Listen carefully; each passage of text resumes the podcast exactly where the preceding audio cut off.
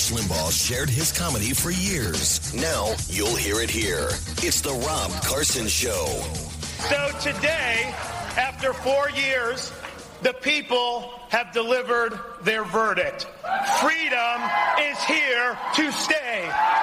There you go. Now, how can that exist? How can that exist? The biggest victory in the country yesterday. How can that, the biggest victory in our country yesterday, exist in a country where this exists?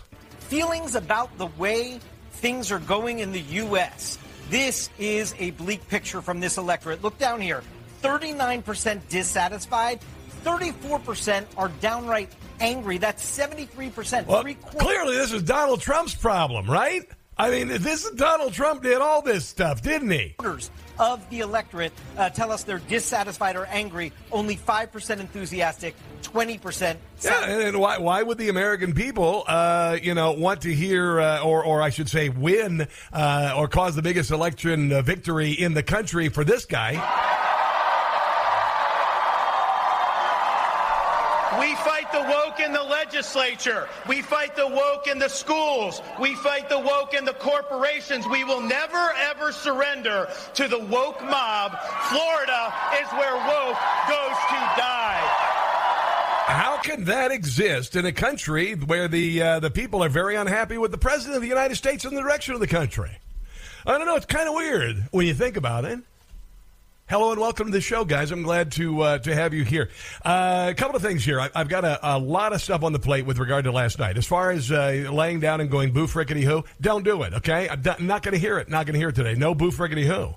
But I'm going to tell you right now, in Florida, and if you may have seen this online, uh, the Florida banned mass mail-in ballots, banned ballot harvesting, requires a voter ID, and Governor DeSantis created an election police force, and he barred the DOJ. It's kind of strange how uh, he ultimately won the biggest victory in the entire country yesterday doing all those things. And the places generally where de- Democrats uh, uh, swept in, uh, they don't have those same kind of safeguards with regard to the election. Now, am I saying that the election was stolen? No, I'm not saying that. I'm not saying that. But what I am saying is that if you think this was a, a, big victory for Joe Biden, you would be absolutely wrong. If you think this would be a big defeat for Donald Trump, I think you'd be wrong too. Because I can tell you, all of the people who are saying that uh, this election was the final nail in Trump's coffin have been driving nails for the last six years on Donald Trump. And I got to tell you, I think when you look at uh, overall the country writ large with regard to uh, control of social media, big media, uh, the narrative nationally, 100% uh, of stories are negative against GOP candidates. I mean, across the board. I guess you should be pleased that any Republicans could win, let alone some winning by gigantic margins of 20% like Ron DeSantis in Florida. Isn't that amazing? How is it that any Republicans could win when we know the DHS literally is involved with Facebook and Twitter editing, restricting conservative content? Isn't that weird? How is it anybody can live? How is it any party uh, that is the uh, the uh, under party the less represented party win any offices in a country that essentially has become the Soviet Union. How's it possible? As I mentioned, you've got a uh, governor in Florida who did those things. He also was a no nonsense conservative. He also flipped Miami Dade, which I believe last election was a 30% plus Democrat stronghold. How did that happen? How didn't this happen in uh, in Arizona with Kari Lake? We're still waiting on Kari Lake right now. Katie Hobbs appears to be uh, ahead by less than one percentage point. And oddly enough, Maricopa County did a face plant yesterday. 25 to 30 percent of the machines not working, people being forced to go to other locations. Kari Lake ultimately saying, hey, you know what? I'm going to go to a Democrat bastion and I'm going to vote there. And she went there, and guess what? No problems whatsoever. So this isn't about uh, election fraud. I'm not going to go down that because here's what we need to do. We need to wake up today and we need to dust ourselves off and we need to say that maybe we didn't get the, the wave that we wanted yesterday. We didn't get it. I wanted it, man. I wanted payback. I wanted payback for all the crap, all the malfeasance, all the nonsense.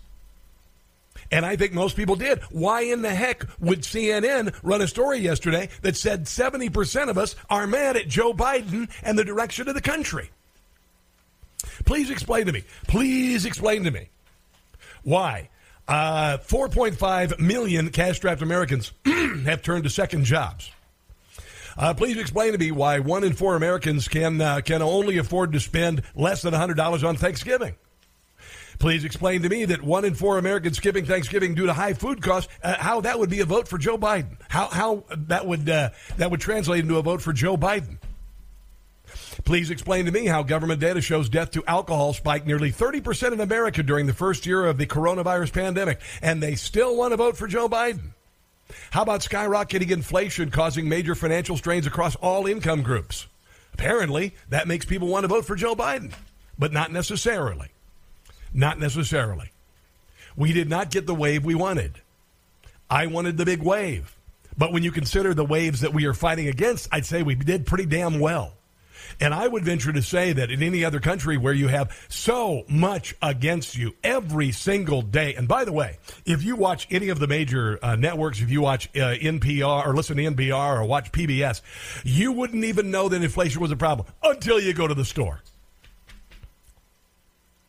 I don't think Americans were voting for higher gas prices. I don't think uh, Americans were voting for Joe Biden. And I don't think they were necessarily voting against Donald Trump. But I will tell you, I believe that this wasn't a failure of Donald Trump. Donald Trump is not in office. Donald Trump is an individual now. He is an ex-president. He does uh, he does hold a terrific amount of sway in the Republican Party. But in the face of all the things that I just said, all of the negatives with regard to the economy, all of the uh, negatives with regard to woke nonsense, all of the negatives with regard to crime in inner cities, all of the negatives with regard to the southern border being wide open. I would venture to say the fact that more Republicans didn't sweep in is not the fault of Donald Trump. They're the fault of Mitch frickin' McConnell.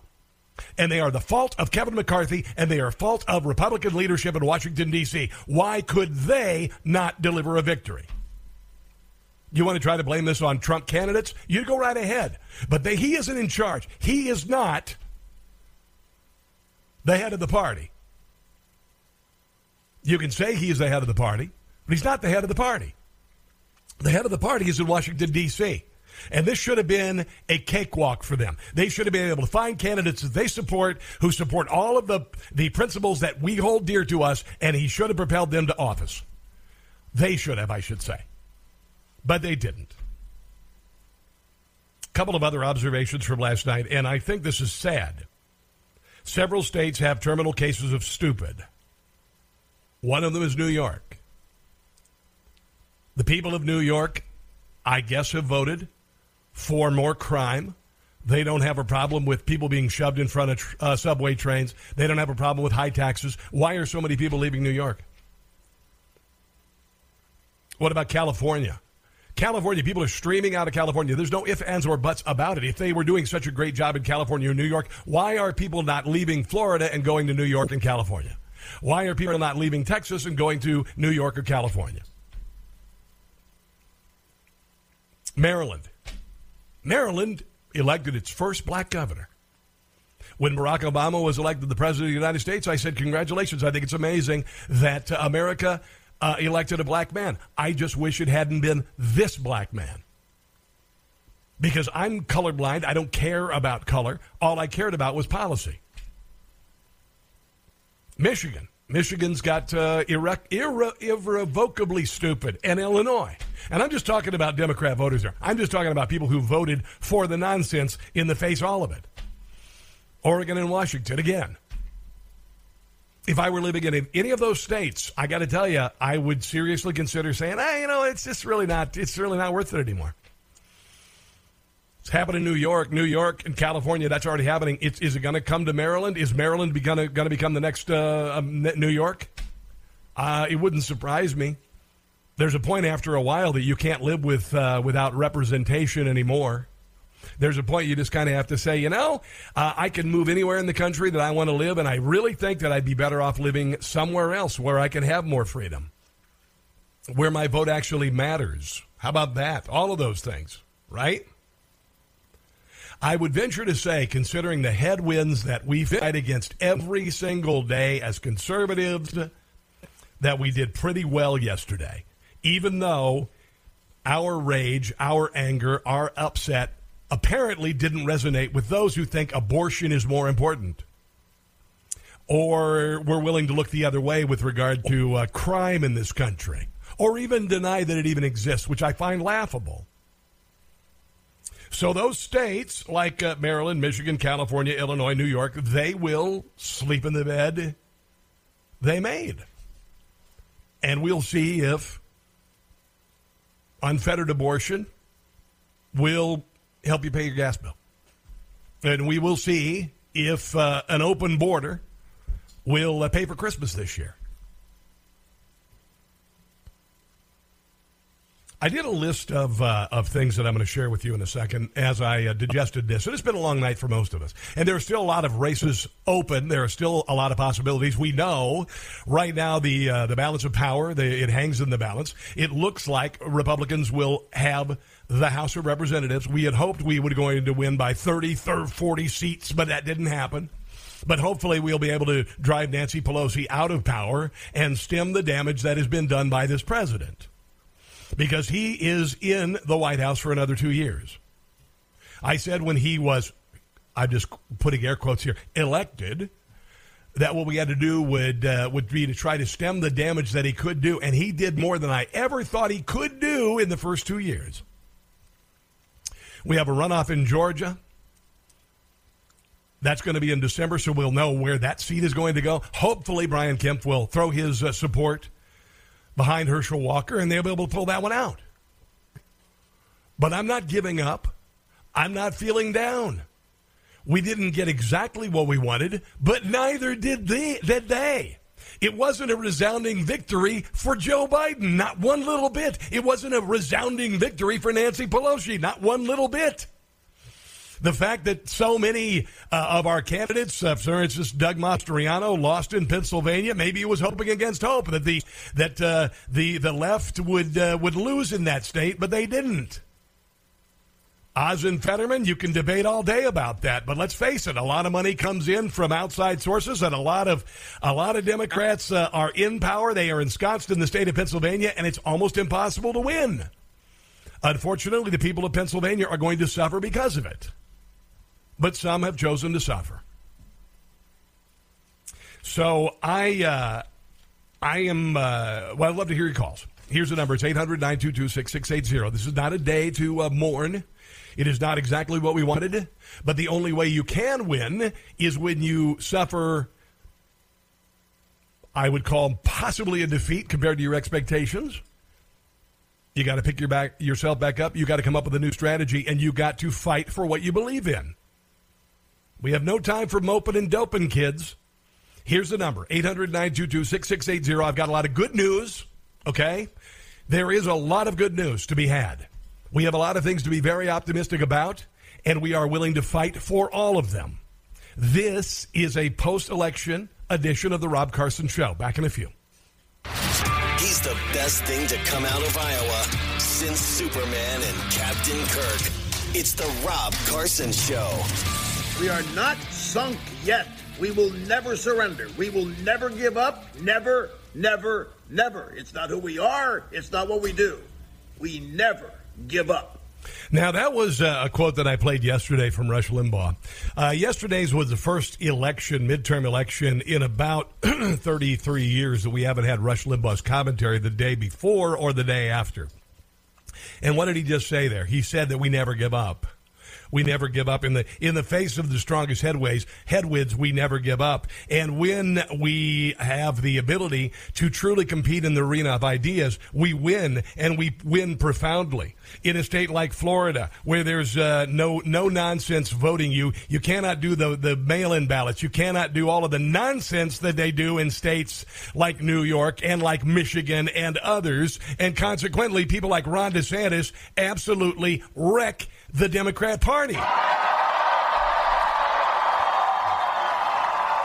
We fight the woke in the legislature. We fight the woke in the schools. We fight the woke in the corporations. We will never, ever surrender to the woke mob. Florida is where woke goes to die. There is no other race in the country that was more profound and more big than Ron DeSantis' victory yesterday by 20 points. There was no uh, there was no victory as profound as the victory that Marco Rubio had yesterday over Val Deming. Nobody in the country. So they should be a metaphor for the entire country on what victory looks like. Yeah. Here is uh, uh, this is another. This is yesterday on CNN. I want you to listen. No, no, it's this morning. This is this morning on CNN. I want you to think about this. Listen carefully to what happened in Florida. Can we just talk about Florida because we oh. really haven't ch- haven't had a chance to to do that. I was texting with a, a source in Florida, political source, uh, who pointed out to me that this will be the first time since Reconstruction that Florida won't have any Democrats in statewide office. Mm-hmm. Period. Well, there you go. See what happens when uh, you actually uh, uh, have some election integrity. All right. See what happens when you have a strong leader who doesn't take anything uh, from the press. It doesn't stand for it, to be quite honest. Uh, Kari Lake has done the same thing in uh, in Arizona, but their election system is screwed. I mean, it is. There's no doubt about it. There's no doubt that there is BS in Arizona. And the funny thing is that one of the candidates for governor just happens to be the Secretary of State who's in charge of it. Nothing to see there, though. Nothing to see there in the largest county in Arizona with 30% of the machines not working yesterday. People being turned away. And then when Kari Lake decides to go to a liberal bastion and vote, no problems whatsoever. Secretary of State. Really? Really? All we are asking for is an even playing field where the DHS doesn't work with Facebook and Twitter. Literally. To formalize a process for government officials to directly flag content on Facebook or Instagram and request that it be throttled and suppressed through a special Facebook portal. That happened. That happened. The FBI covered up Hunter Biden's laptop story. The FBI worked with Hillary Clinton in 2016. I could look at the past. I'd rather look to the future, but I'm bringing those up because it's remarkable that anybody wins from the GOP when you look at all of the things that we face. But we do. But we do in a big way. Here's some good news. And I'm going to do my very best to focus on good news today. You know, when I said that uh, a lot of people are saying that the uh, this election was the the, the final uh, nail into Donald Trump's coffin. Well, I hate to tell you this, but uh, Beto O'Rourke and Stacey Abrams. Uh, their uh, their coffins have been sealed officially with nails, by the way, and hermetically sealed. Yeah, Beto O'Rourke has run three times. They've spent 200, 165 million dollars on Beto O'Rourke, the golden boy of the Democrat Party, and he got stomped yesterday. Stacey Abrams, uh, who is uh, very good at election theft. I mean, really, really, really good at it. She couldn't muster a victory yesterday in Georgia, despite the fact they spent $60 million on her. It's pretty remarkable when you think about it. Let's go to Todd in Glen Burnie. Hello there, Todd. Welcome to the Rob Carson Show. Your thoughts, please. Hey, Rob. How you doing, brother? I'm good. Good. What's up? Good. Hey, I agree with everything you said about, um, you know, blaming Donald Trump for anything. Donald yeah. Trump changed this party for the better. There's yes, he no did. doubt about it. Yes, he did. And but what I disagree with you about is that there's nothing to mourn today. There's plenty to mourn. Yeah. This should have been an absolute bloodbath. Yes. And it wasn't. It wasn't even close. And yes, Todd. And, and, and, who would you blame for that? Would you blame the GOP leadership or Donald Trump? Nope. I don't. I don't blame the GOP leadership or Donald Trump. I blame the fact that I think everything is rigged and it's a joke. I'm All right, Tom. Thanks for the call. I got to run. I got to run. I got to run. Dick Morris comes up next. We had him on yesterday. He's going to give us a snapshot the day after what we thought would be a Republican wave turned out to be kind of a blue moon. That's on the way. It's the Rob Carson Show. If you don't like his opinion, see the First Amendment and get back to us. It's the Rob Carson Show. It is a Rob Carson Show. The day after the election, we were hoping there would be a massive red wave. since all of the signs were there, I mean, uh, 90% of the American people think inflation is the major issue. 70% of us are worried about the country going in the wrong direction. 70% of the people don't want Joe Biden to run again. So how did this happen? How did we not sweep into power? How do we not have a 30 seat advantage in uh, in the House? And why do we not have a solid four or five point or five seat lead in the Senate? Here is Dick Morris, who uh, has a lot more street cred with regard to uh, involvement in politics than I do because he's been a part of it. He's been in the thick of it in Washington D.C. and he joins us on the Newsmax hotline. How are you today, sir?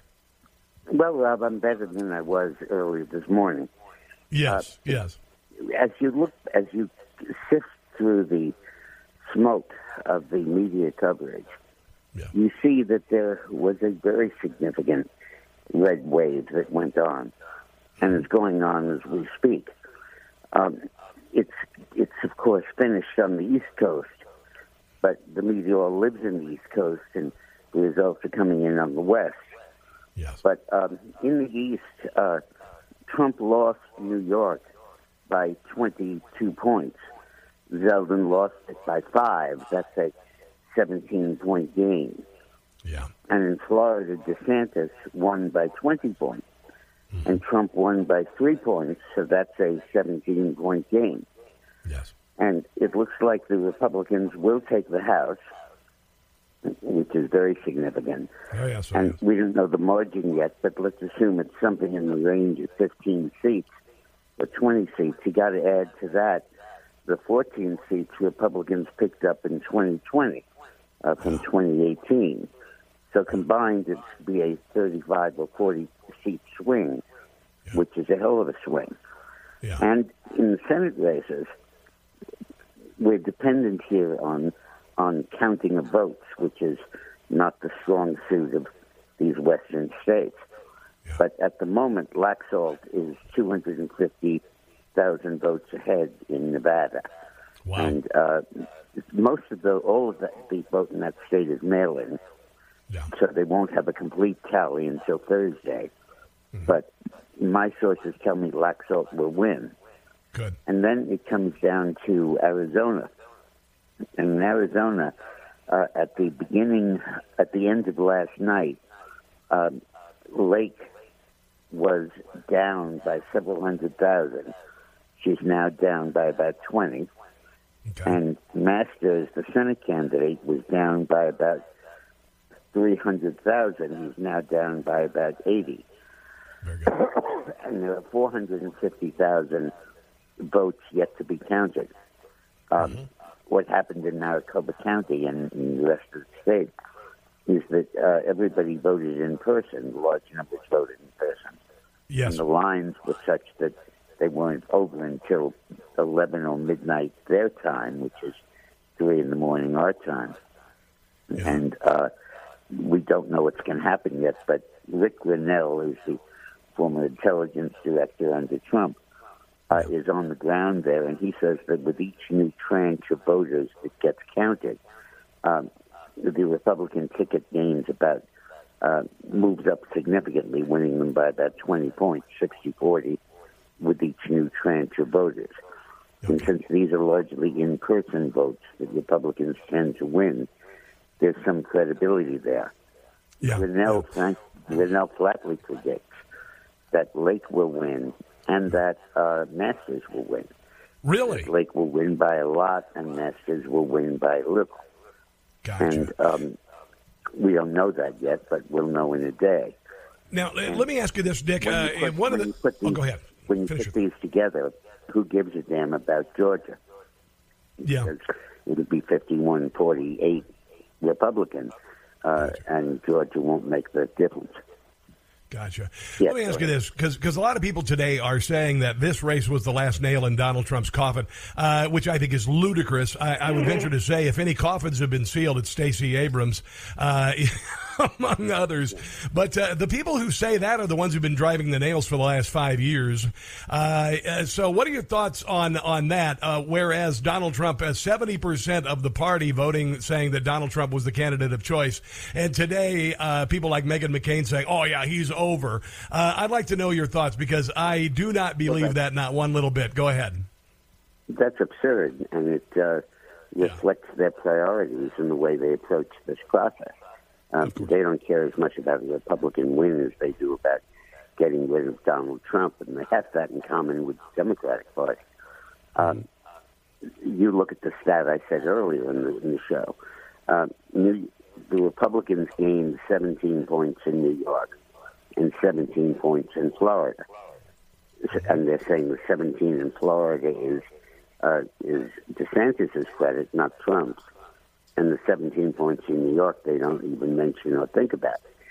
And the 17 point gain in New York was very significant in that it was really the key in many cases to winning the House because the Democrats, the Republicans flipped three seats in New York out of 25. That was significant.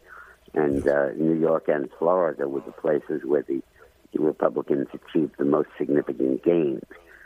There are still a lot of seats in California outstanding, so we won't know the final numbers. But to look at a we at an election in which the Republicans carried the House, which is terribly important, yes. and maybe the Senate too, and say it's not a red wave, is absurd. And then look at the candidates who Trump supported, often over the opposition of Mitch McConnell, the so-called Senate Minority Leader. Um, uh, Vance won in Ohio. Um, the uh, Walker is, is, is in a dead heat runoff in Georgia, uh, and his candidates and uh, candidates throughout the country uh, have done very well, winning their primaries. We did lose Oz in Pennsylvania, which yeah. was kind of cast a pall over the evening, but by one point. But I think that when you look at the overall results, they're pretty damn good for the Republicans. Good, good. Um, yeah, let me ask you this uh, with regard to you know we had uh, great uh, uh maybe unrealistic hopes for uh, this massive uh, this massive sweep although you know and I'm glad we're talking today because you've you put things into perspective for those of us who were slightly disappointed but would you say that the the the burden more lies in Republican leadership in Washington D.C. than on Donald Trump? With regard to the red wave that we that we really wanted to see because I would I would venture to say that certainly it belongs in Washington D.C. Uh, certainly involves support of uh, of uh, Republican candidates around the country by Mitch McConnell that he failed to do. What do you think? Well, he he knifed Bolduc in the back, New Hampshire. Yes. He knifed Masters in the back, Arizona. He knifed Dixon in the back, Michigan. Uh, he uh, knifed um, Kelly Kari Lake in the back, Arizona.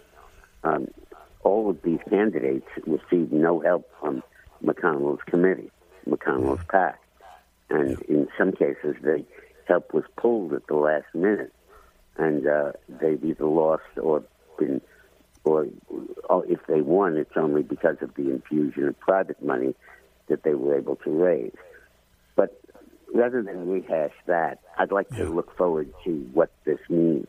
Please. We one house one one house is not one hand clapping. If all we win is the House and not the Senate, uh, I don't think it's going to make much difference that we didn't win the Senate. Okay. Uh, that once you have the House, you can control uh, the flow of legislation, and Biden will not be able to pass a single thing with the Republicans in control of the House.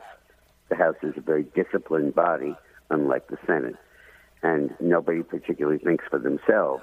They march according to a united beat, and I think McCarthy will probably be able to sustain a lot of that. Okay. And I think Biden has passed his last bill. I think this marks effectively. You made a very good point when we spoke yesterday, yeah. a day before yesterday, which was that this was the end of Obama's third term. Yeah. And uh, his third term is ending in the House right now Good. because he, for two years he could pass legislation, and now he cannot. So I think that's the first point. The second point is that it doesn't matter how many gavels you have pounding on Joe Biden's head, one is enough.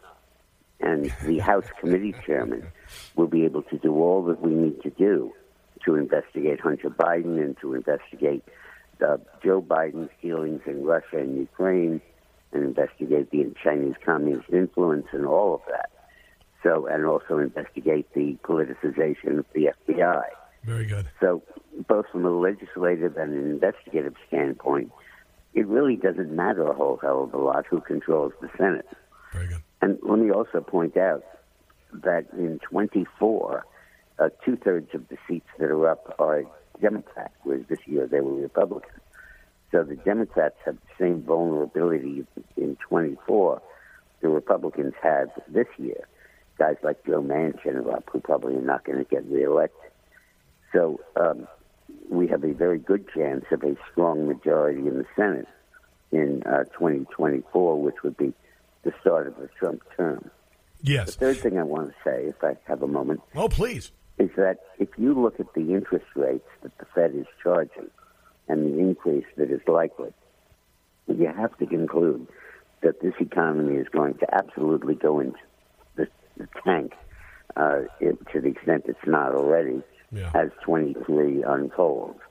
Um, obviously, we're headed towards something very similar to 1979 and 1980 Yeah. uh, that that uh, that cost the defeat, that cost Bush's President Bush's job, and uh, led to the Clinton victory, uh, and some and something very similar to 1980 and 81 that cost Jimmy Carter his job and led to the Reagan victory. Yeah. In both cases, you had the severe recessions caused by major increases in interest rates by the Fed, going up as high as 15 and 18 percent, and unemployment soaring and inflation remaining high. In that environment, there was no no doubt that the Republicans are going to win the 24 election. How can the Democrats possibly win it when they're in charge while this is happening, particularly with the inflation that caused all this being their fault? Um, it's like the Hoover Roosevelt election of 1932, a very foregone conclusion because of the economy. Exactly. So exactly. that's kind of the overall view that I have. Uh, Dick Morris, can you hold on a second? I'd like to do another segment with you. I want to talk about the winners yesterday, uh, particularly I, I, with. Uh, I can't because. Oh, you can't? Okay. I've got it at two o'clock. I've, at one o'clock, I've got to be on. All right, uh, Dick Morris. Thank you for your insight today, um, and thank you for the, the optimism and the the uh, uh, the perspective that you offered today. Because I think it means a lot to a lot of people. Because a lot of people are upset about this, and I'm telling them you got to chin up. We're doing okay. We're doing just fine. Considering the headwinds, I think we did very well. I'm doing only two or three radio shows today, one of which is yours because of the profundity, really, of your analysis and our last discussion. So Very thank good, you. sir. All right. Have a glorious day, my friend. Uh, God bless, Godspeed, and we'll talk again soon. Let's take a break. You are listening to The Rob Carson Show. His first grade teacher said he talked out of turn. Worse after he's missed a day. Well, things haven't changed. It's the Rob Carson Show. I want to thank Dick Morris for being on the show today. I uh, think he provided a much needed perspective with regard to uh, what happened in the country yesterday. Uh, New York, uh, as far as Republicans, uh, rocked the party with the exception of Kathy Hochul. Nothing we can do about that. Uh, also, Florida was owned by Ron DeSantis. The Republicans up uh, 17 from the previous election, 17 in New York as well. So you can be uh, you can be upset, you can mope and dope around, or you can say, hey, you know what? We've got a lot to, to be very happy about. Uh, and again, I'm going to tell you that in despite all of the headwinds that we faced, we had victory. And as Dick said, it looks like we are going to be control of the House of Representatives, which is massive. As Dick said, this would mean that Don or that uh, Joe Biden has passed his final bill. Now, does that not mean that he can uh, try the uh, executive action and all that? Sure, of course. He's going to try it. He's going to try anything he can. He can by hook or by crook. But think about some other things that have happened during this election cycle. Think about and and before you blame Donald Trump, you say, "Oh, Donald Trump, you know this, this election was the final nail in his coffin." Donald Trump changed the Supreme Court. Donald Trump caused a bellwether shift in the Supreme Court, which has been enormously powerful and will continue to be as long as the conservative justices are alive and in the majority. That's pretty damn big. Darn big. Sorry. Donald Trump also fundamentally changed the GOP, and the GOP is going to have to respond in kind to that change. Did you notice? Did you notice that uh, uh, the the Bush and Cheneys are no longer in charge of the GOP? Did you notice that? Did you notice that 20% of black Americans switched to the GOP? That was a major gain. Did you see all of the Hispanics who went to the GOP? But they lost to South Texas. Texas. There are a lot of other things going on there. And by the way, Mayra Flores won a seat in Congress briefly in a district that's been Democrat for 150 years. So try to tell me that they didn't make some adjustments in that di- district to put Mayra Flores out. Doesn't change what happened in Florida, doesn't change what happened across the country with regard to a change in attitude with the Republican Party. The Republican Party is the party of the working class. The Democrat Party is the party of the elite. The Democrat Party is the party of of uh, mail-in ballots and drop boxes and other nonsense. And we will have to address all of that because Republicans win massively when you go in and vote in person. Democrats eke by a victory when there's all sorts of bullcrap involved. That's just the way it works. When it comes to competing in the arena of ideas, Republicans win. That's why, you know, I say that uh, 70% of us believe the economy is going south, 80% of us feel the country is going in the wrong direction. That ain't because of Donald Trump. That ain't because Republican policies of lower taxes and a closed border. That's all on the feeble man in the White House. All of it is. Here's a little bit of uh, here's a little bit of good news. This is uh, Newt Gingrich last night. Uh, no, this morning actually, Newt Gingrich, uh, and he was a man who was in charge of the uh, contract with America, ushered in uh, Republicans into power, both houses of Congress for the first time in 40 years in 1994. And here is some a little sunshine for you. Governor Kemp, like many Republican governors, had a big night. probably spent the end of uh, Stacey Abrams' career in politics. I think that uh, Herschel did not. Did you hear that? Stacey Abrams is done. Not get all the votes that the governor did, obviously, or uh, that race would be over. So it looks like it's going to go to a runoff. Mm-hmm. Governor Kemp huge ability, I think, to influence that runoff. Uh, and this will be the second time. That By the way, Kemp did not uh, run with with uh, with Herschel Walker. He did not campaign with Herschel Walker. Warnock's ended up on a runoff, so I don't know what that says about how narrow the margins are in Georgia. Right. But everywhere in the country, governors had had a big night. Kemp sure. is an example, but uh, you look at the scale of the Republican governor. Texas, Florida victories. Uh, that's something. Uh, Looks like Arizona. You know, we did not do as well in the House and Senate as I thought we would do, and as yep. I said on this show, I thought we'd do. So there's a lot. But Republicans still kicked butt. Lot to study. a lot of seats were gained, kids. Just maybe not as many as we wanted. what happened? We did very well with governors, uh, and in that sense, it was a huge night uh, for Republican government at the state level. Yeah, and what about Florida? You know, I think Governor DeSantis is the biggest single winner of the night, and he will almost certainly become uh, the rallying point for everybody in the Republican Party who wants to uh, move beyond President Trump. I wouldn't say we're all moving past President Trump, and I'll explain to that a little bit later. Uh, which would make for a, a, pretty remarkable race.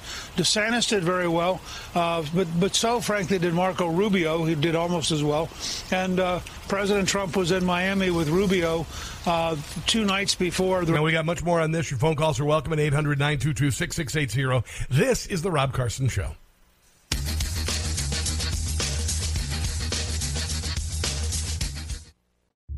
It's our America.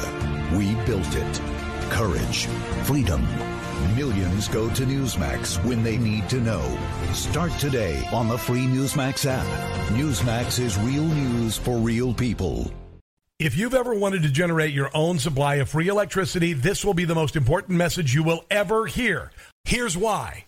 With new grid vulnerabilities, with electrical rates rising faster than any time in American history, there's never been a better time to protect your family with a plug and play solar generator. These emergency backup systems provide life saving electrical power when you need it most. And unlike gas generators, a solar generator runs quietly, emits no fumes, produces an endless supply of free electricity from the sun. It's like having an electric power plant running secretly in your own home. Runs sump pumps, shortwave radios, computers, even keeps food from spoiling. Whether it's dangerous storms, brownouts, or blackouts, you'll never have to suffer through painful power outages again. Go to roboffgrid.com. RobOffGrid.com to learn more. Use coupon code ROB and get over $1,500 in free off grid bonuses available now at roboffgrid.com.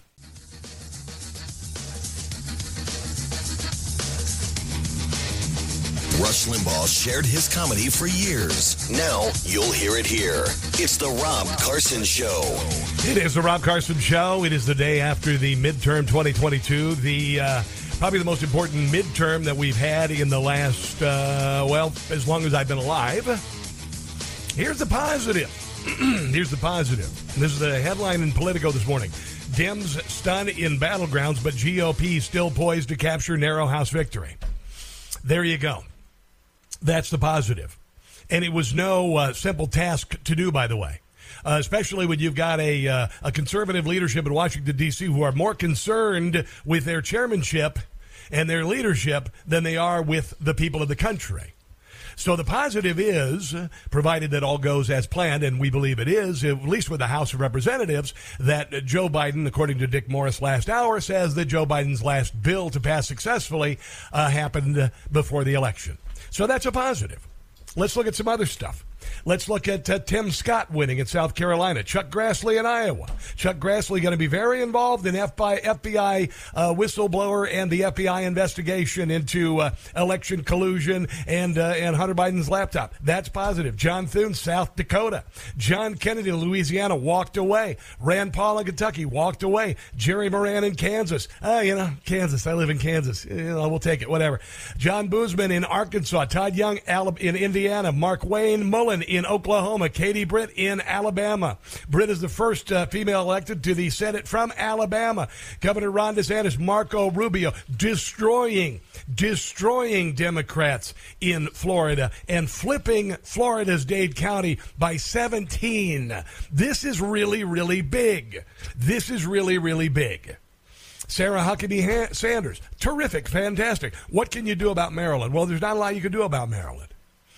I lived in Maryland for a dozen years. I love Maryland. I loved living in Maryland, and I wish that uh, that I could go back there.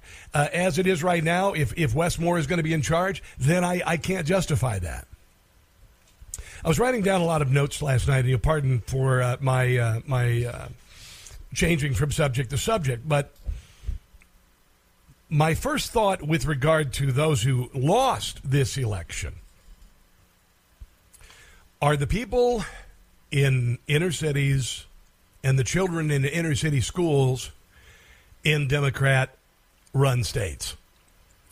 The first thought that I had last night about the state of Maryland was that I feel very badly for the kids who go to school at Baltimore Public Schools because they have no say they have been dominated by people who have wrecked their lives. And now the Karens of uh, of uh, Maryland, and and I can I can say this uh, without uh, without a doubt. Uh, when you look at uh, nationwide, eighty percent of people of color say that crime is a big deal, and thirty percent of Democrats think it is. Who do you suppose was voting for Wes Moore? Because Wes Moore is the first African American governor of the state of Maryland. And I guess that provides some uh, relief to the uh, to the left in Maryland. They were able to check a box and say that they did something real good. But unfortunately, the fortunes of those in Baltimore will not improve. Not one little bit. And so for those kids, I mourn for the kids in Philadelphia, I mourn. For kids of color in Philadelphia, the party, the Democrat Party, has once again failed them dramatically.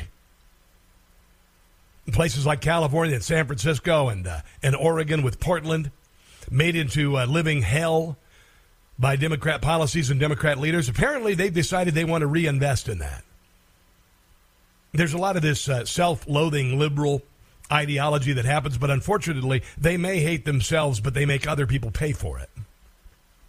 They make those below them live by the rules that they voted in while they live in cul de sac neighborhoods or gated communities they think that they're able to step in and and uh, have a uh, you know I got this moment for the kids in Baltimore schools.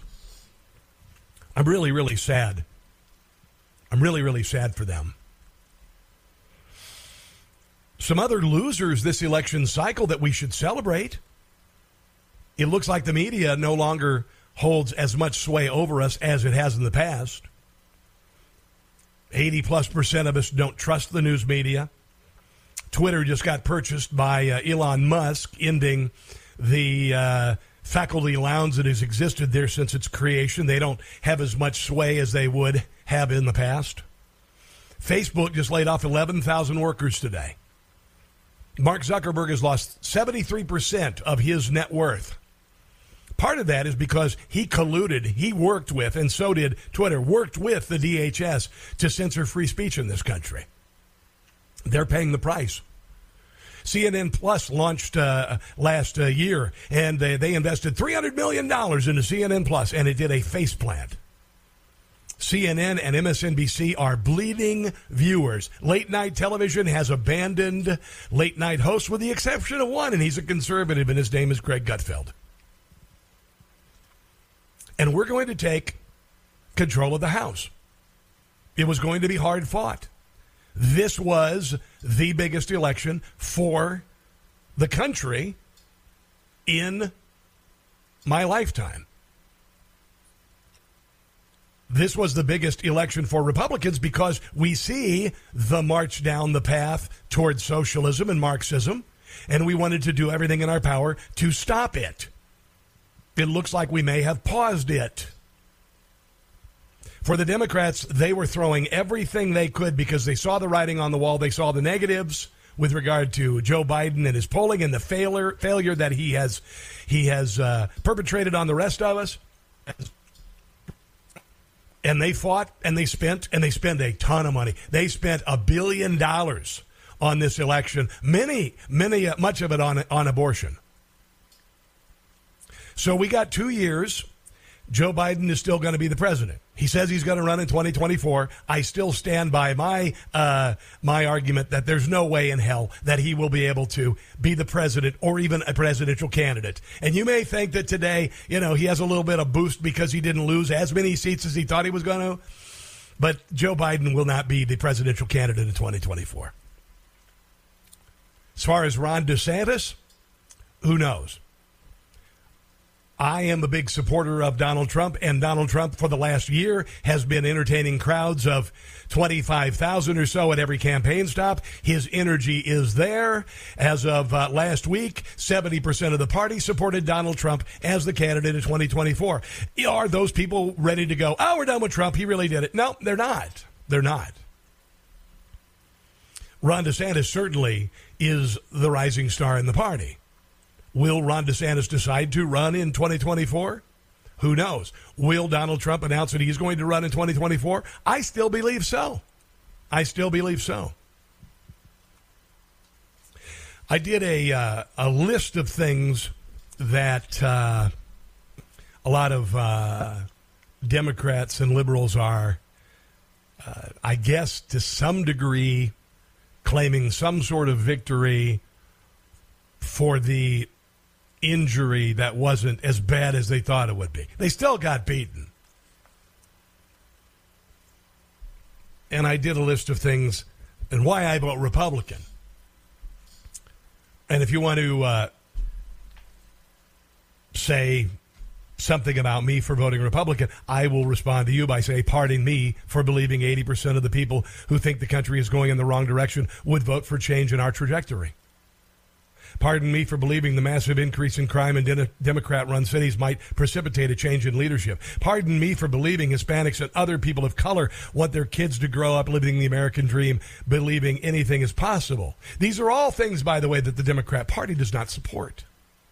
Pardon me for realizing where the GOP won big time were in places that worked to secure the vote with voter ID, partisan poll watchers, paper ballots, and machines that didn't suddenly malfunction.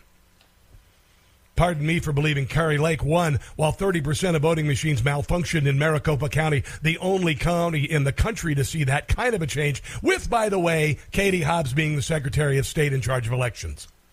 Nothing to see here, right? She refused to recuse herself from election involvement despite being the Secretary of State. Pardon me for believing black Americans might be tired of any city, inner city crime. More black children being aborted than being born, and the chances of their young men growing up fatherless, uneducated, involved in criminal activity, and ultimately, ultimately in early death. Pardon me for believing American parents would vote against the sexualization of our children and transgender nonsense. Pardon me for believing American parents might vote against those who cause their children to be behind in all of their subjects because of COVID restrictions that were absurd. Pardon me for believing the overwhelming objection to an open border flooded with 5 million illegals since Joe Biden took office. Pardon me for believing Americans want to stop the 10, 107,000 overdose deaths last year with 70% from fentanyl and most in young people. Pardon me for thinking someone might be interested in finding the origin of the COVID virus. Pardon me for questioning Hunter Biden's laptop, Russia collusion, the Biden criminal enterprise, the war in Ukraine, the DHS and FBI actually being involved in censoring social media. Pardon me for thinking Americans only want to work one full time job to pay their bills. Pardon me for believing people wouldn't vote for higher gas, home heating, and grocery prices. Pardon me for thinking asking for an ID to vote is not onerous, it's honorable and just.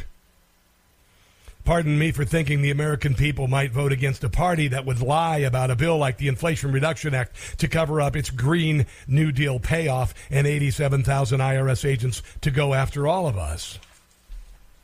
Pardon me for believing America is not racist.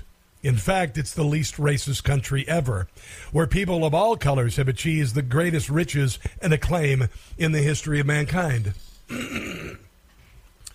so, pardon me for voting Republican, and pardon me for believing in America as founded. So I would venture to say that those who are feeling down in the mouth this morning to brush yourself off, pick yourself up, realize that many races are still in the air, okay? Realizing the chances of us having the House are gigantic. The House the, the, the Senate is still in the balance. But keep your chin up, soldier on, and be ready to fight we didn't lose. We didn't win as much as we thought we would win, but we won. Let's take a break and come back. Chuck, you'll be up first. This is The Rob Carson Show.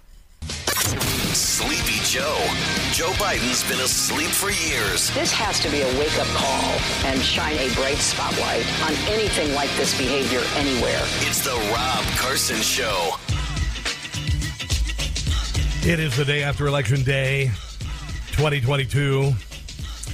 Elise Stefanik is a uh, representative in New York, and uh, New York, by the way, flipped majorly. Even though Kathy Hochul is the uh, governor, and uh, and New York City is going to get what it deserves. By the way, they uh, they elected a bad mayor who's making things worse, and now they've elected apparently a uh, a governor who's going to do the same thing. For Speaker, and I'm running for reelection as House Republican Conference Chair. Uh, we successfully unified Republicans, and we're going to win back the House and fire Nancy Pelosi once and for all. My two top priorities when it comes to political uh, and delivering this House flip to fire Nancy Pelosi and save America, we swept in these New York races. We could win the majority in New York alone. We picked up four seats and held all of our Republicans. That's pretty big. And this is a state like New York. No one in the mainstream media saw that coming. We won two in the Hudson Valley. We we picked up two on Long Island. In addition, the number of Republican women that I've worked to recruit and invest in, that is going to be how we build our historic majority. Mm-hmm. Uh, and I have overwhelming support from my colleagues, which is, you know, who I work with as the House Republican Conference Chair, and I'm honored to have the support of President Trump as well. Yeah. All right, there you go. Now, I was making some notes last night about last night. I'll get to those in a second. Let me go to Chuck in Waco, Texas. Uh, Chuck, welcome to the show, man. What's going on? Hey, Rob, you're doing a great job. Russ would be so proud of you. Thank you, sir. I, I called because uh, I'm down here in Texas, of course, and we got rid of Beto. Thank God. Yay!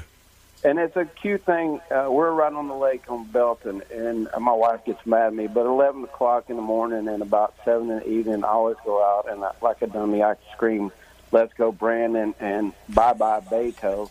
and now the whole community here is yelling back at me, doing the same thing. It's I hilarious.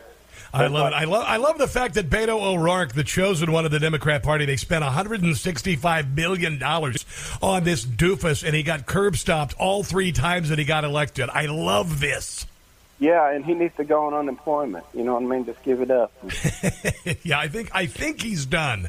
But uh, what do you think about the uh, the governor's race there? That's that's good news uh, with regard to uh, your governor. How do you feel about the state of Texas? How do you how do you feel about living in the state of Texas today? Because I know you're not disheartened like so many Republicans around the country who expected us to have a 30 point advantage in the House. What do you think? No, they're not going to steal my sunshine. And I, you know, I think we need to finish the wall. And I don't know why we can't uh, electrify the top of that thing. I'm a hardline. I'm a Marine, so I'm an old guy. So you electrify it. You can get a crawl all you want to on it, but get the top, you're going to get zapped. And so that happens a couple times, and it's going to stop. You know. Uh, you you would think. You would think. Uh, Chuck, I, I want to thank you for calling today, man, and uh, and brightening all of our days. Yeah, I hear oh. a couple of the notes. Oh, go ahead. Sorry, go ahead. Rob, I got one last thing. So yeah, yeah. I want you to push this. Everybody, don't eat turkey this year. Go yes, get a sir. duck, take one leg off of it, and serve it, and that'll be in honor of Joe Biden being the lame duck president. There you go. Let's get some duck. Let's have some duck for uh, for Thanksgiving this year. Unfortunately, I think a lot of people are going to be eating ravioli uh, because of Joe Biden's economy, but that's fine with me. We've got a lot of things to be thankful for, Chuck. I appreciate the phone call. So just think about this, okay? Uh, the uh, Americans are not, believe it or not, I, I, know it's hard to believe in, in this time when we look at the polling uh, and we look at what happened yesterday versus what we wanted to happen yesterday. We still have victories, kids. Despite uh, government collusion with uh, with the mainstream media and big social media, despite almost 100% negative coverage in the media of Republican candidates, we still stomped Democrats in New York and we stomped them in Florida. The biggest night of the midterm was in Florida by 20 points. By 20 points. Marco Rubio and Ron DeSantis. They did it with election laws, election security like no other state. They also did it by keeping the feds out and not involved with it. Joe Biden sent feds, the DOJ sent feds to 20 states around the country to monitor the election. DeSantis said, nah, I don't think so and look what happened. Then looked what happened in uh, in Arizona. Americans are not down with defunding the police. We are not. We are not down with an open border. CRT, radical transgender ideology in schools. We're not down with a woke military. We don't. We want energy independence. We don't want electric cars. Americans are not down with the displacement of women in sports and politics by men. Democrats do not win in the arena of ideas. They cannot tell you the truth about who they are. You'll notice this in all of their ads. None of them say that we are, they, they had to forget the defund the police actually is part of their lexicon. They like to say things like they are pro choice instead of pro abortion until the baby is born. Democrats cannot win without mail in voting and other questionable practices, and the only reason they desire more complicated and extracted voting is purely deceptive. It's not about access, it's about cheating. Let's go to Don in Baltimore with his thoughts on this uh, midterm election post show. What's going on, my friend? Well, kind of disappointed because of allegedly uh, we're supposed to be honored with the fact that uh, we've elected Wes Moore in, into the state house. I think it's more along the lines of Wes more or less, because what we're dealing with here, he had put out a book earlier in which he is claiming that he was working with a family in the area of a police sergeant that was shot and killed during a robbery. Now, if you ask the family about it, the family's never talked to him. There's been no mention of it made. There's been no contact with him. And yet he is um, basically claiming, oh, he's done this and that with the family. But to a greater degree, with funding for Baltimore City public schools, it's been absolute. It's been a joke. A yeah. couple of years ago, Hey Don, I've got to I've got to run. We're up against a hard break, Don. Can you call back? Do me a favor, call back. We've got a special guest coming up, John Jordan, uh, former senior naval intelligence officer, attorney, political commentator, to talk about last night and a demogra- demographic shift that took place in the country that is dramatic for the GOP. And you could thank Donald Trump for that. This is the Rob Carson Show.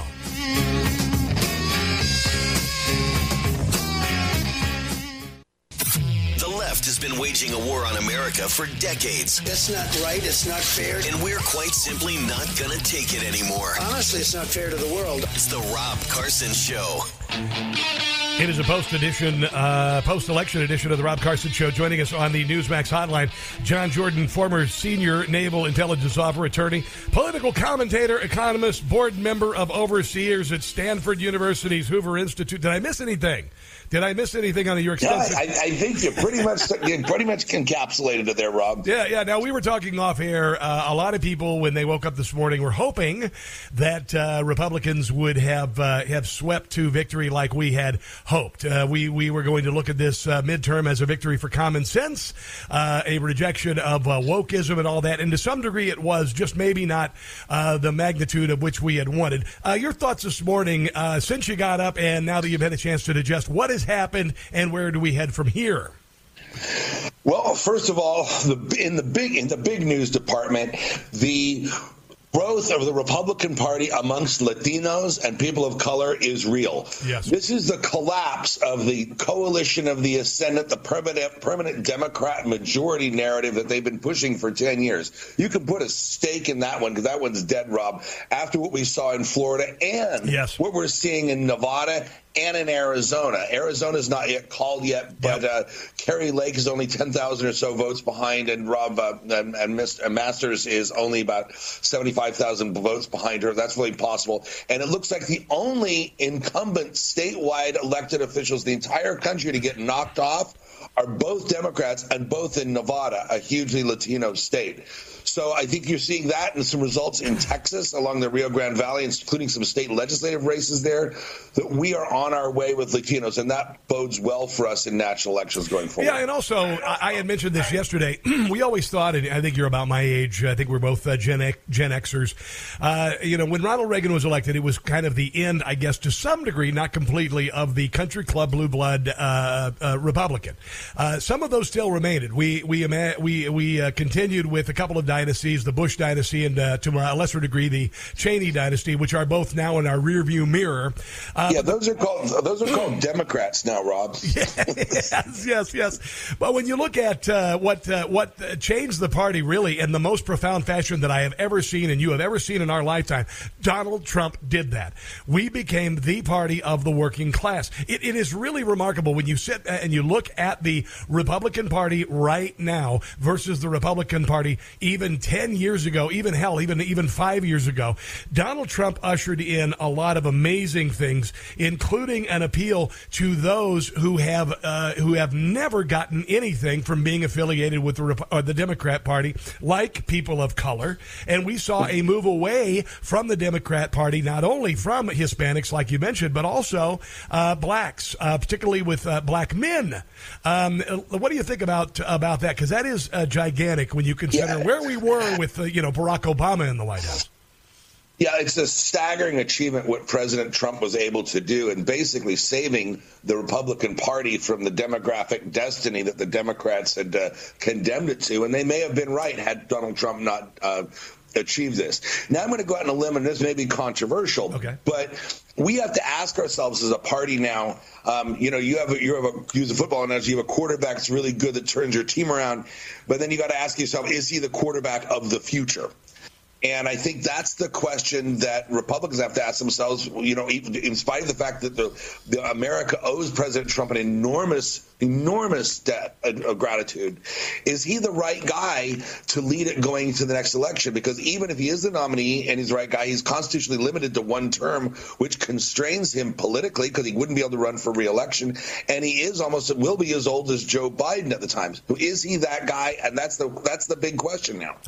Well, I am. Uh, I'm not ready to throw uh, Donald Trump under the bus because as of last week, he had over 70 percent support from Republicans. So I don't think we're quite ready to uh, pass that baton. Now, that said, I said this months ago. I said if there were one person who could step into the presidency as is right now, if there's one person I believe that could step in the presidency, well, other than Donald Trump, because Donald Trump certainly did, and he changed the world, and I'm not saying he is done, but the only person that I see anywhere in the Republican Party who could assume the helm of the presidency and perform the same fashion with the same uh, uh, platform and value set and direction of the country as Donald Trump, it would be Ron DeSantis. Oh, absolutely. There is no other option in the Republican Party. I mean, if, if, if, Donald Trump's not the guy or chooses not to run, there is only one choice. And I think this is um, a question that uh, people throughout Republican Republican world and right thinking people are going to have to consider in the next uh, year or so because I do think that you're going to have both guys run. I just I just don't see how that doesn't happen. Well, how do you see uh, in a primary situation Trump and DeSantis? Uh, who do you think is going to win that? I mean, e- either way, they're going to be uh, incredible candidates. Even with, with, either one of them become the candidate, they're going to be incredible candidates. Yeah. yeah, I tell you how I see it. I okay. see it becoming bitter, perhaps between those two men. I, I hope not. Between DeSantis supporters and Trump supporters, they're all they're the same people. We are the same people. So I don't see it becoming a big ugly. I think whoever becomes the nominee, the losing side will coalesce rapidly around him because Trump people like DeSantis and DeSantis people like um, Trump. So I think it may get contentious and may get sporty and may get chippy, but I think that the party would come together at the end. Well, I think that Donald Trump has the uh, has the best interests of the American people in in uh, mind in everything he does. He proved that with his presidency. He's a guy who lost a billion dollars of his own net worth, while uh, Nancy Pelosi increased her uh, uh, value uh, making one hundred eighty thousand dollars a year, uh, so I, I, think that he has the uh, the best um, uh, interests of the American people at heart, uh, and and I believe also the you know there were a lot of uh, attention being focused on him calling Ron DeSantis Ron DeSanctimonious. To me, that was two Rams butting heads for the charge of the herd to yeah, some no, degree. It wasn't, you know? I don't think, Rob, that was two Rams butting heads. That was one guy taking a shot at another guy, and the other guy hadn't done anything to okay, him. Okay, So, I mean, I mean, you know, two Rams kind of implies two. They were going at it. They okay, were. okay, okay. Yeah, okay. Um, and that's the kind of thing that I think concerns some conservatives that agree with Trump on every single issue. And I'm one of those guys that agrees with Trump. And I think he's a great man and was a great president. But the question is when the fate of the country is at stake, do you want a guy that's going to commit unforced errors? And is this the guy you want who's constrained by law to only run one term? So I, I think it's an open question, but I would mm-hmm. support, I will support whoever wins the nomination.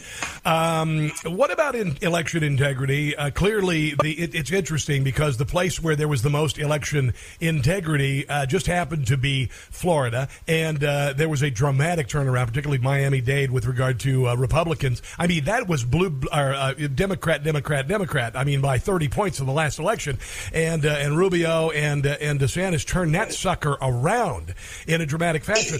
The, it's the, even more dramatic than that, right? Not, Miami Dade used to be a place where Republicans just had to keep the, you know, had to keep from being blown out. We'd make up for it in the, you know, uh, Orlando, Tampa, and the Panhandle. Now we're actually winning it outright. And you know, it's just as shocking as not getting any ink, Rob, at all. You're the only, this is the only time I've even seen this discussed, is that they won Palm Beach County, yeah, too. Yeah, yeah. I mean, and Broward County was, was close. Um, this is a staggering achievement. And I think something that will spread across. You can't. This cannot be contained within the the state lines of Florida. This is going to spread, and it is spread somewhat in Nevada right now. Well, you, I mean, just look at the reaction that people across the country have to Ron DeSantis. I mean, very rarely do people look at, uh, uh, for lack of a better term, uh, uh politician porn on the internet and and and uh, you know repost things with regard, you know, with the same, I guess, passion that they do with Ron DeSantis and, and also Donald Trump. Let's look at at Arizona. Maricopa County yesterday, about 25 to 30 percent of the voting machines were not working correctly. I like to use the expression very popular this last year. You had one job. All right. uh, what what do you what do you say about uh, Maricopa County and the fact also that uh, Katie Hobbs just happens to be the person in charge of elections in Arizona? Katie uh, Hobbs is, in addition to being the Secretary of State of Arizona and somebody who should recuse herself, is actually probably the most annoying human I've ever seen on TV. She talks like a six year old. Yes. It's just, I, yes. I, I, don't know. She drives me crazy, Rob. I can't, I, she just, it's ridiculous. So, yeah, you have one job. The county of Maricopa couldn't get it. Maricopa is a huge county. Um, it looked, you know, Trump barely lost there in 2020. There's something wrong here with the numbers. That's why I think that Masters really has a chance. Yeah. And I think that um, Kari Lake is actually going to win. You know, you don't have, I mean, the polling really showed Kari Lake way up in Arizona, and she's down now. The polling's not off that much. There's a, a big, there's a Republican vote that's still coming in. Kari Lake's running about uh, 75,000 votes ahead of Blake Masters, and that concerns me. But if Kari Lake can pull him across and, and win by 100,000 votes, that might pull in Arizona. And if we win Nevada, which it looks like we are, we just have to win one of Nevada, uh, Arizona, and Georgia to claim the majority, and that might put a little more of a little pinkish hue on uh, last night's events. Absolutely, and. Um also, we just found out this morning Ron Johnson is officially the uh, the winner in the state of Wisconsin, uh, and that was a tougher race than I thought it would be when you consider the extremism of his opponent uh, and the state of, uh, of Wisconsin. What do you think about uh, all of the things? If you look at the, the country, the country says uh, seventy percent of us say the country is going in the wrong direction. you've got ninety percent of us saying that the economy is the main issue, but somehow, apparently, the the abortion panic that the Democrat Party inflicted upon all of us us uh, appeared to have worked to some degree. Also, the painting of uh, MAGA Republicans as extreme also appeared to work in some uh, uh some fashion with regard to uh, getting where we wanted to be as far as Republican victories are concerned. Uh, what are your thoughts about what really concerns Americans and where we go from here um, with the country? Okay, well, that's a magnificent question, and that is the question that's going to define the 2024 race and America's future. Since 2016, Americans have been, we're always divided into red and blue, but this division between love Trump and hate Trump, Team Blue, Team Pro Trump, Team Team you MAGA, so, so the chasm between the two is so wide now. And it's not just wide, it's visceral, it's emotional. Yeah and you care about your team. And what happened with Democrats in this case, and what we didn't understand, and maybe the Democrats did, or it was an accident on their part, is that when they did the abortion thing, it wasn't really about abortion. That was just a homing beacon, so you knew that your blue team needed you. And these, this is so passionate. People are so passionate right now about which team they're on. The tribalism is so strong that people just kind of that that subsumed how they felt about the issue. So they would intellectually tell a pollster, "I'm concerned about inflation," and they are concerned about it.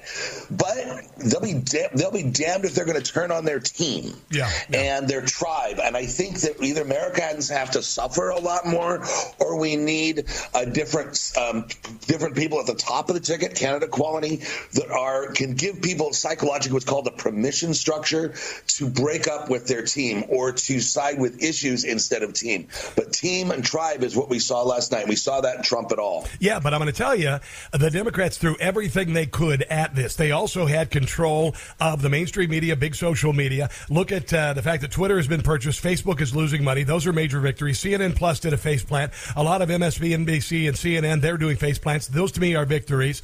The Republican Party was defi- divided. If we had a winning front, everybody uh, in, all in on the Republican Party, I I think we would have had the victories that we needed last night. The Democrat Party was all in, but uh, Mitch McConnell was on an island.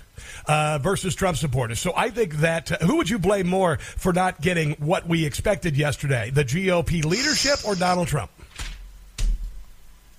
I hate to say it, but I, both are to blame. But uh, you know, candidate quality matters. I think you know, if we'd had, um, you know, some stronger candidates in some of these states. I mean, I don't want to dance on the graves of some of these ones, especially when they're sure. still outstanding.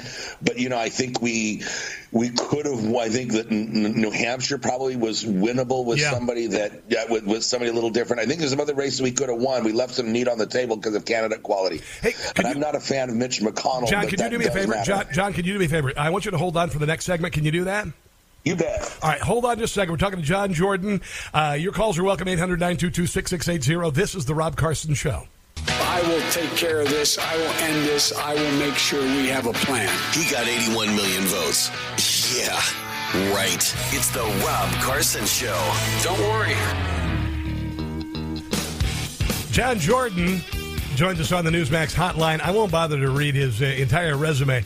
Uh, I'll just say political pundit in the know. And uh, we've been talking about the Latino vote and the uh, dramatic shift that it uh, that took place in the Republican Party uh, because there's a lot of real positives that took place in the last two almost two years of the Biden administration. We've seen the death of traditional, or at least the dying throes of traditional big social media and their absolute control over thought. We've seen the exposure of the Biden agenda. We have seen the uh, exposure of uh, the abject corruption of the deep state in Washington D.C. and it looks like we might be able to uh, to investigate some of that. It looks like maybe uh, the January 6th uh, committee, for instance, is now toast. That's a big thing. But let's go with the Latino vote. And uh, you had some thoughts, John, about the Latino vote and what a bellwether shift it is for the Republican Party and what it could mean for victories yet to be announced this midterm. Yeah, this is what happened with the Latino vote is another data point that continues to point even better and better for Republicans going forward. We talked about the enormous red wave, red, red wave in Florida on how big it was. Guess what? That was powered by Latinos, folks. Yeah, yeah. That's how that happened.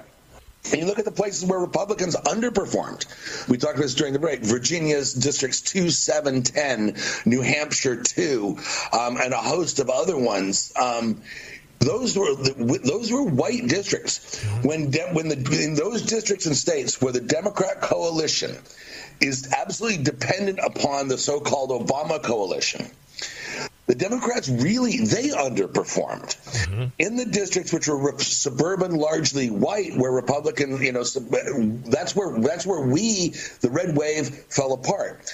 So you're looking at the the Obama co- the collapse of the Obama coalition, and it's being replaced by a working class coalition yeah. of Republicans.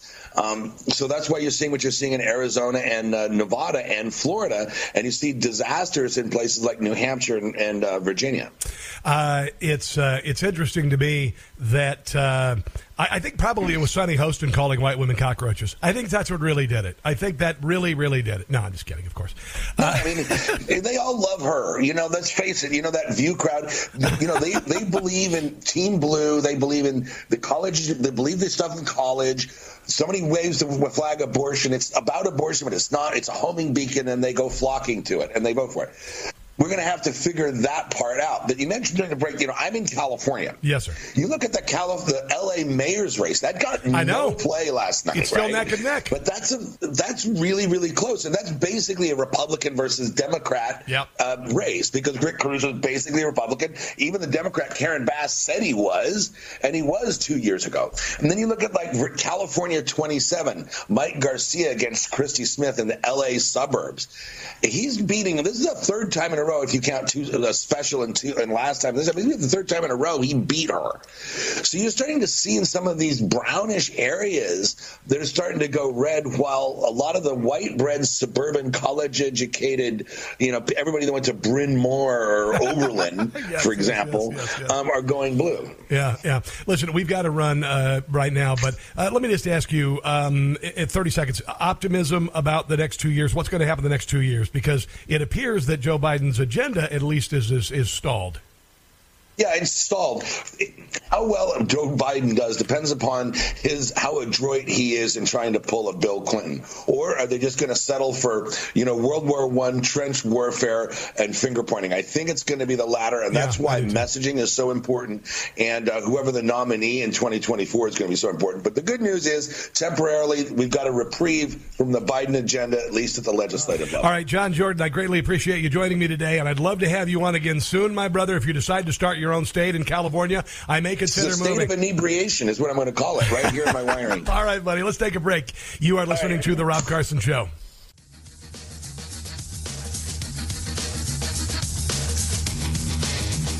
Rush Limbaugh shared his comedy for years. Now you'll hear it here. It's the Rob Carson Show.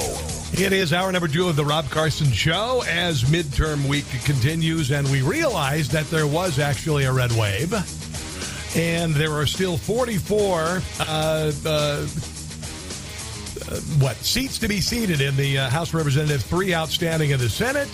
Right now, Republicans ahead in both, and uh, hopefully, presumably, uh, the Republicans will take over House of uh, Representatives very soon. It's almost a fait accompli. Like the only way that it couldn't happen is if Democrats decided to try and steal it, you know, which is what they kind of like to do. But that said, let's focus on the positive. Let's focus on the fact that 75% of Americans think the country's going in the wrong direction. 80% of us are concerned about inflation. 80% of us want voter integrity, and uh, the uh, the the Democrats made the race about abortion in January the sixth, which worked beautifully for some people in the Democrat Party who uh, only watch CBS, NBC, ABC, CNN, MSNBC, PBS, and listen to NPR. Otherwise, uh, January 6th is not going to help you heat your house this winter. And despite the fact that you voted against abortion restrictions and all of that, you know, and the new Green Deal and your electric car and everything, um, you cannot pay for $6 gas with an abortion card. It's, it's just not happening. So thought you should know that. That as you realize in victory that you you put Republicans in a corner on that January 6th thing and the abortion thing, uh, you still have to go to the grocery store and pay about 800% higher uh, inflation or have 800% higher inflation than you did when Donald Trump was a president. So enjoy. Enjoy. Yeah, you do. Oh, and another thing, Joe Biden says he's not going to do anything differently. Woo! Which is perfect because uh, in 2024, Roe v. Wade won't be on the ballot, and neither will January the 6th. Thought you should know. Oh, did you realize that uh, Republicans on Wednesday got 6 million more votes than Democrats? Yeah. This is brand new from Jim Gossett because we like to make a point with humor here. Conservatives have the right to be sore because the GOP should have won much more. Yep. Every toss-up race went to a Democrat. No coincidence, I can tell you that. You get six million votes, more than they got. Uh-huh. But when it comes to pickups, you don't get squat. A handful of seats no one can explain. I know there's fraud cause I got a brain.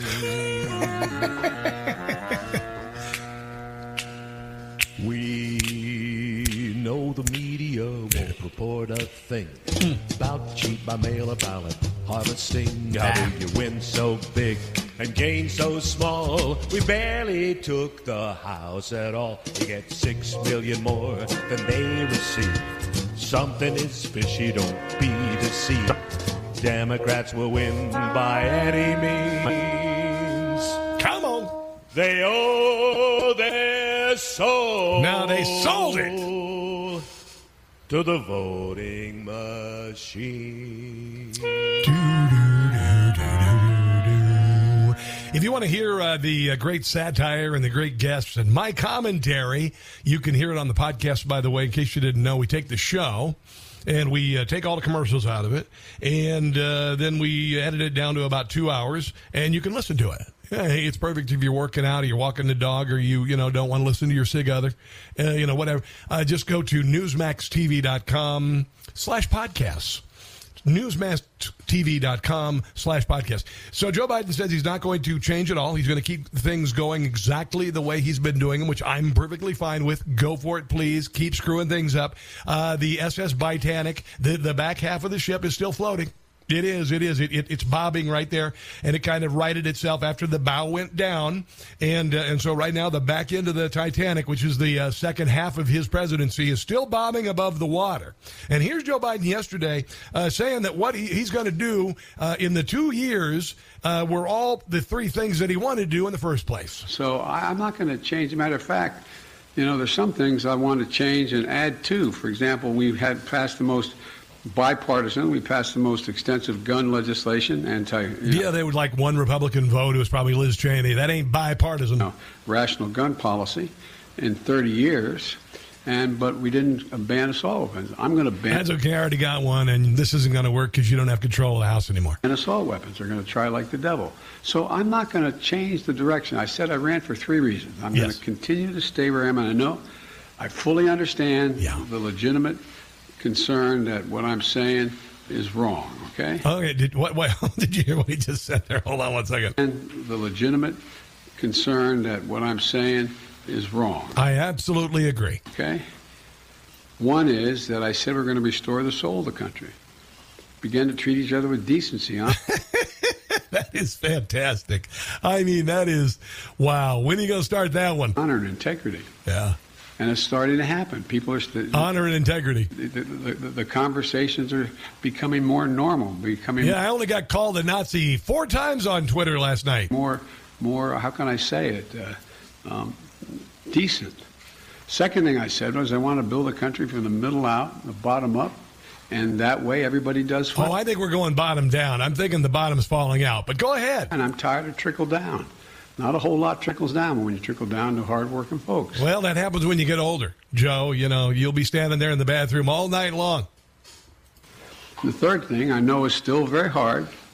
I'm going to do everything in my power to see to, to unite the country. It's hard to sustain yourself as a leading democracy in the world if you can't can't generate some unity. And by God, he uh, he tried very hard to bring us together during that first term, and we just wouldn't do it. Donald Trump and the MAGA Republicans represent an extremism that threatens the very foundations oh, okay. of our republic. Mm. MAGA Republicans do not respect the that is not uniting Constitution. They're MAGA Republicans. It's like 70 million people.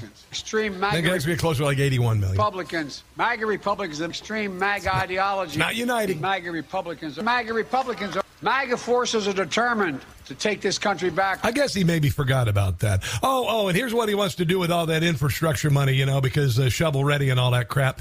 Which means, of course, that if the Democrats say shovel ready, you should have a shovel ready because you are going to be shoveling through a lot of, uh, you know what? Uh, here is the big priority. Can you help us make sure we're able to have high speed rail, rail service from Scranton to New York?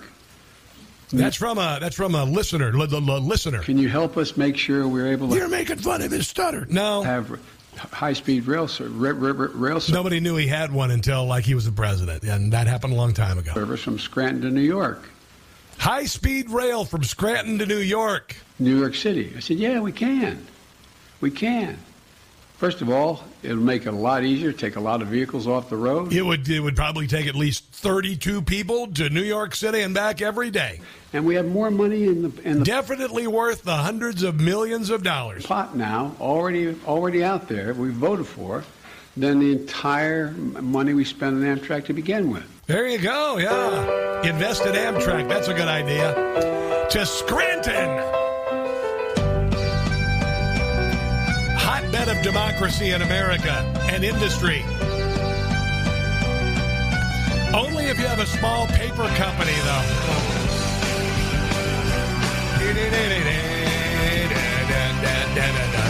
High speed rail to New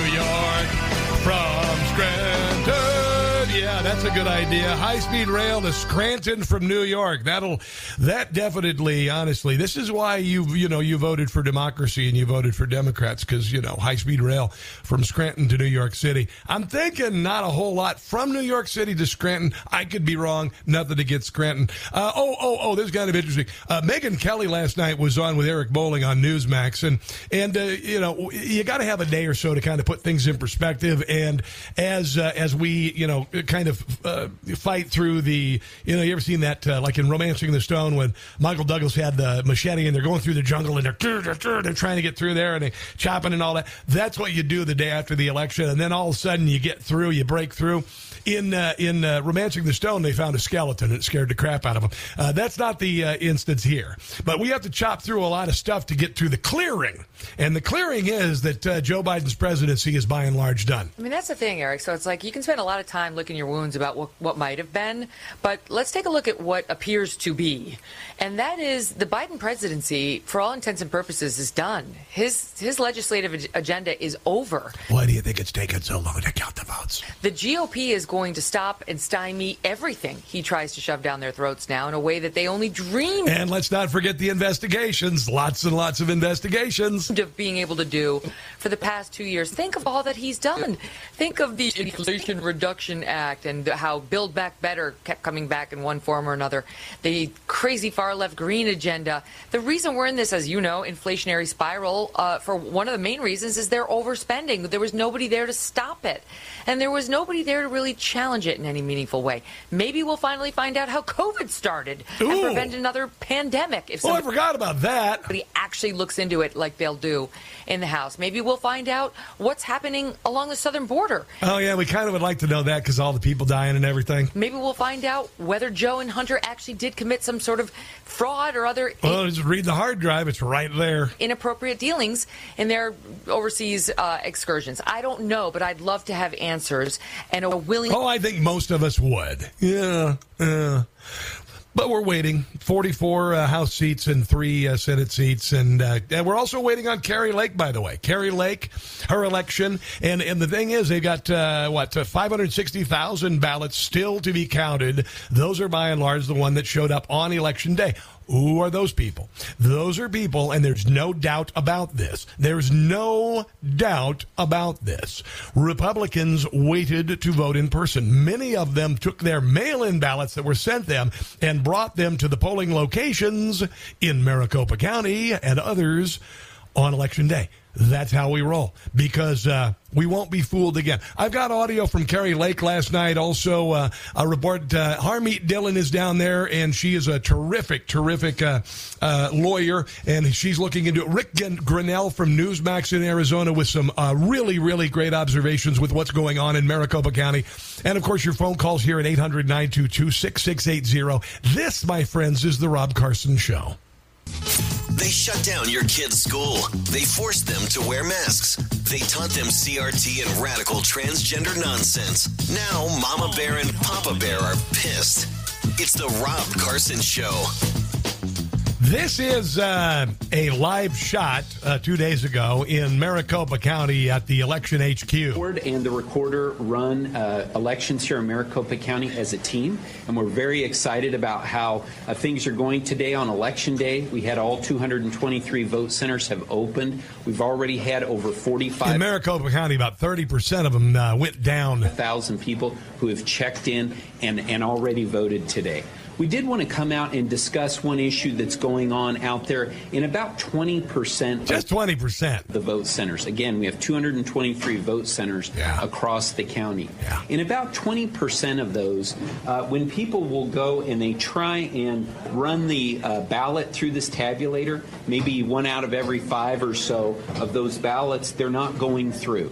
Yeah, there you go. You know, you only had uh, what uh, about a year or two to go to do this and get it figured out, and you had one job. You, you just had one job, and we're still waiting because another five hundred sixty thousand votes are still yet to be counted. Those should all a good share of them go to uh, Lake. Probably over seventy percent of them because they are Republicans who waited to the day of to vote, took their mail-in ballots that were sent, most probably against their wishes, didn't request them, took them, went to the ballots in Mar- Maricopa County, and uh, went to uh, cast their vote. They had all sorts of problems. There were printers without toner. There were there were a million different things, a myriad different things. But here is Kari Lake last night. She was talking with Tucker about what happened there and what she expects will. I, I feel 100% certain I'm going to win. The question is, how big will that win be?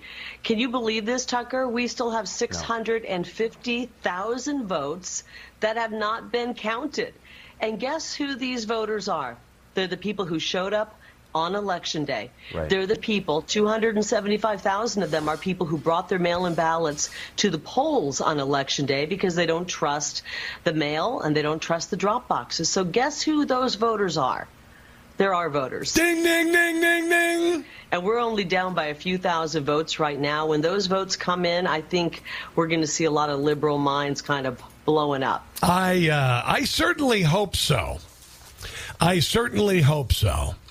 But I'm not uh, holding my breath until we know the uh, official results. Here's a little bit more from Kari. I'm not shocked at all. I mean, they've been calling me an election denier. I've been sounding the alarm on 2020 November. You can't have another opinion about anything that's disinformation. Our third election, which was disastrous, and we had problems in the August 2nd primary as well. And now we have the same problems. They have all this time to get this figured out. And you know where the main problems are? 20- I, uh, I understand that uh, Starbucks serves 60 million cups of coffee every day.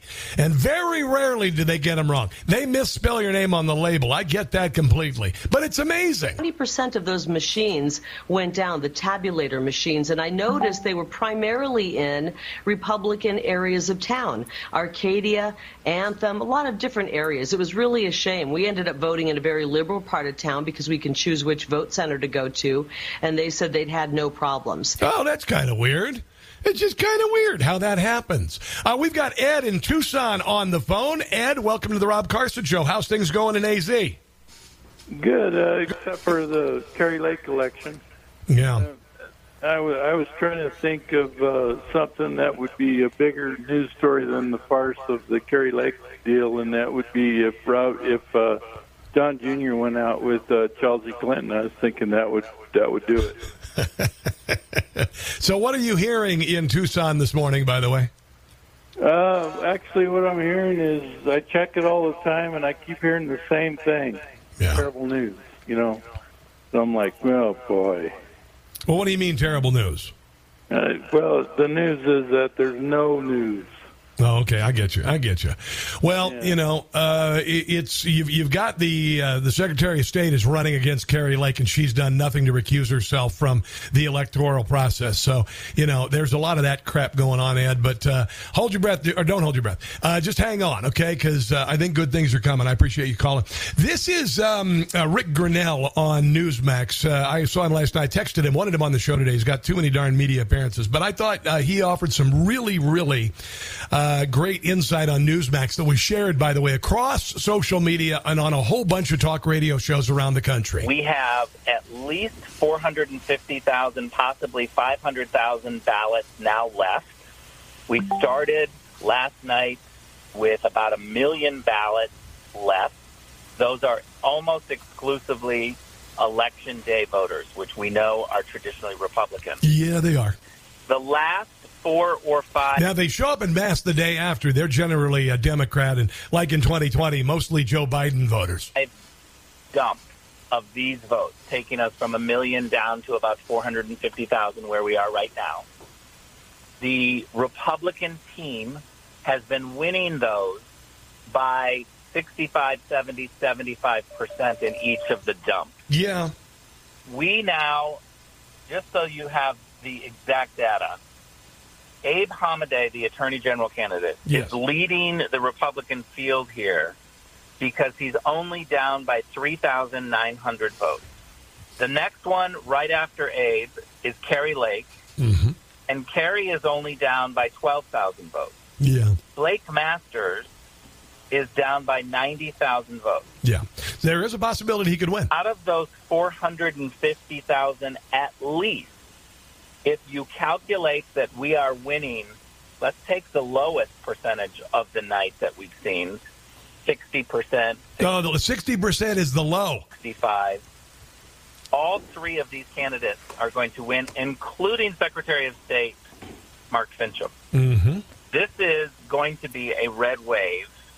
I I am absolutely confident that Kari Lake will be governor of Arizona. Yeah. Abe Hamadeh will be the Attorney General of Arizona. And I believe that we are on the cusp of seeing Blake Masters completely upset the East Coast media, take that 90,000 vote uh, deficit right now, and turn it into a win. I hope so. I hope so. It just makes sense, don't it?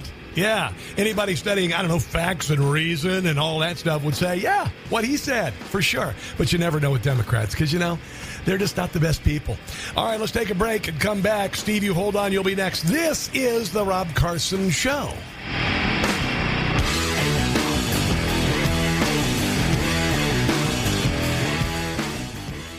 Joe Biden has always been a punchline. Now he's just a joke. It's the Rob Carson Show. We are waiting for results out of Maricopa, Maricopa County in uh, in Arizona 450,000 votes still not counted because they all came in at the last minute because uh, Republicans like to vote in person, so they don't have their uh, their votes stolen. They also like to show an ID. I know it's kind of weird. Uh, Harmeet Dillon was on uh, on uh, I guess with Tucker last night talking about what's going on in Arizona. She is a, a genius. Um, lawyer, and uh, I've been on TV panels with her, and I always feel like you know, uh, I don't know, I should be standing on stage with Chuck E. Cheese or something, uh, uh, singing along because I really, compared to Harmeet and I just you know sing a birthday song at Chuck E. Cheese. Uh, here she is talking about what she's doing down there. The county is way behind in counting these votes. And one of the reasons here is that they switched a couple of years ago to what's called Listen to this. the vote center model. So instead of the old-fashioned model where you would go vote in a precinct, they actually uh, cut the number of places you could vote by two-thirds. So it made it a little harder and less accessible to vote. That's so racist.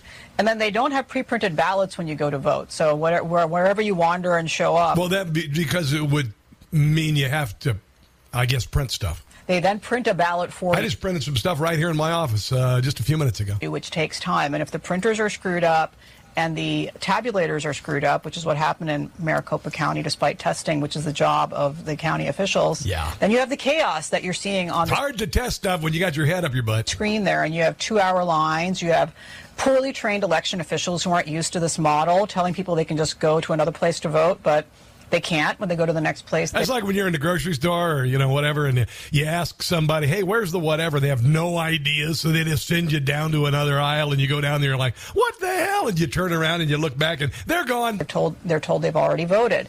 This disenfranchised voters yesterday, and we went to court with the two campaigns and the RNC to go and try to get a judge to keep the uh, to keep the uh, Maricopa County voting places open longer. The judge rejected this, and so Yeah, he said, uh, "I'm sorry, we only allow late voting if you're a Democrat or you're dead." And in that case, it's only Democrat. people were disenfranchised by this chaos. And so there's a lot of things that when Kari Lake becomes the governor of Arizona, she needs to do to confirm to convene a legislative session to make several changes, I believe, to Arizona law. Yep. So that this never happens again and that people can have confidence in the outcome of the elections. Yeah, we need that. And there's nothing wrong with asking for it. Not one little bit. You know, I, I thought this was a pretty good observation uh, last night by Dick Morris. And we've got to do something about outside money. And I'm all about freedom of speech, but these are all in kind donations to Democrat candidates and Republican candidates. And when you can have uh, George Soros come in and spend $100 million of his money to sway things towards Democrats, and you can have Mark Zuckerberg spend a half a billion dollars uh, then we got a problem here because what they're doing is they're stomping on the voices and the votes of a whole lot of Americans. Here is Mr. Dick Morris on Newsmax. By the way, he has a book called The Ballots, and you should uh, you should uh, check it out. We need to be aware that this country is being hijacked by a few high tech, globally elite billionaires who are writing 15 and 20 million dollar checks uh, from their country clubs uh, in New York and Silicon Valley. And uh, this is just outrageous. His book is The Return, by the way. I, I slipped. The Return 911 if you want a free copy. and there's nobody talking about it. How, how do we expect these candidates to win when they have this kind of problem? Yeah. In New Hampshire, everybody was talking about uh, Bolduc, and Yeah. too bad he didn't win. Yeah. Well, for goodness sakes, Bolduc spent $2 million and Hassan spent $21 million. Yeah, and by the way, Rubio was outspent by millions and millions of dollars. Still managed to win. Uh, Ron Johnson's outspent by millions and millions of dollars, barely able to win. Because if you control the message and it is repeated enough and people don't hear the Republican message, that sways elections in a very unfair fashion. Oh, and then you combine it with the DHS working with, uh, you know, big social media. That also helps uh, Democrats. I hope you enjoyed the best of the Rob Carson show this weekend. If you don't know already, I am live in the famed Rush Limbaugh slot.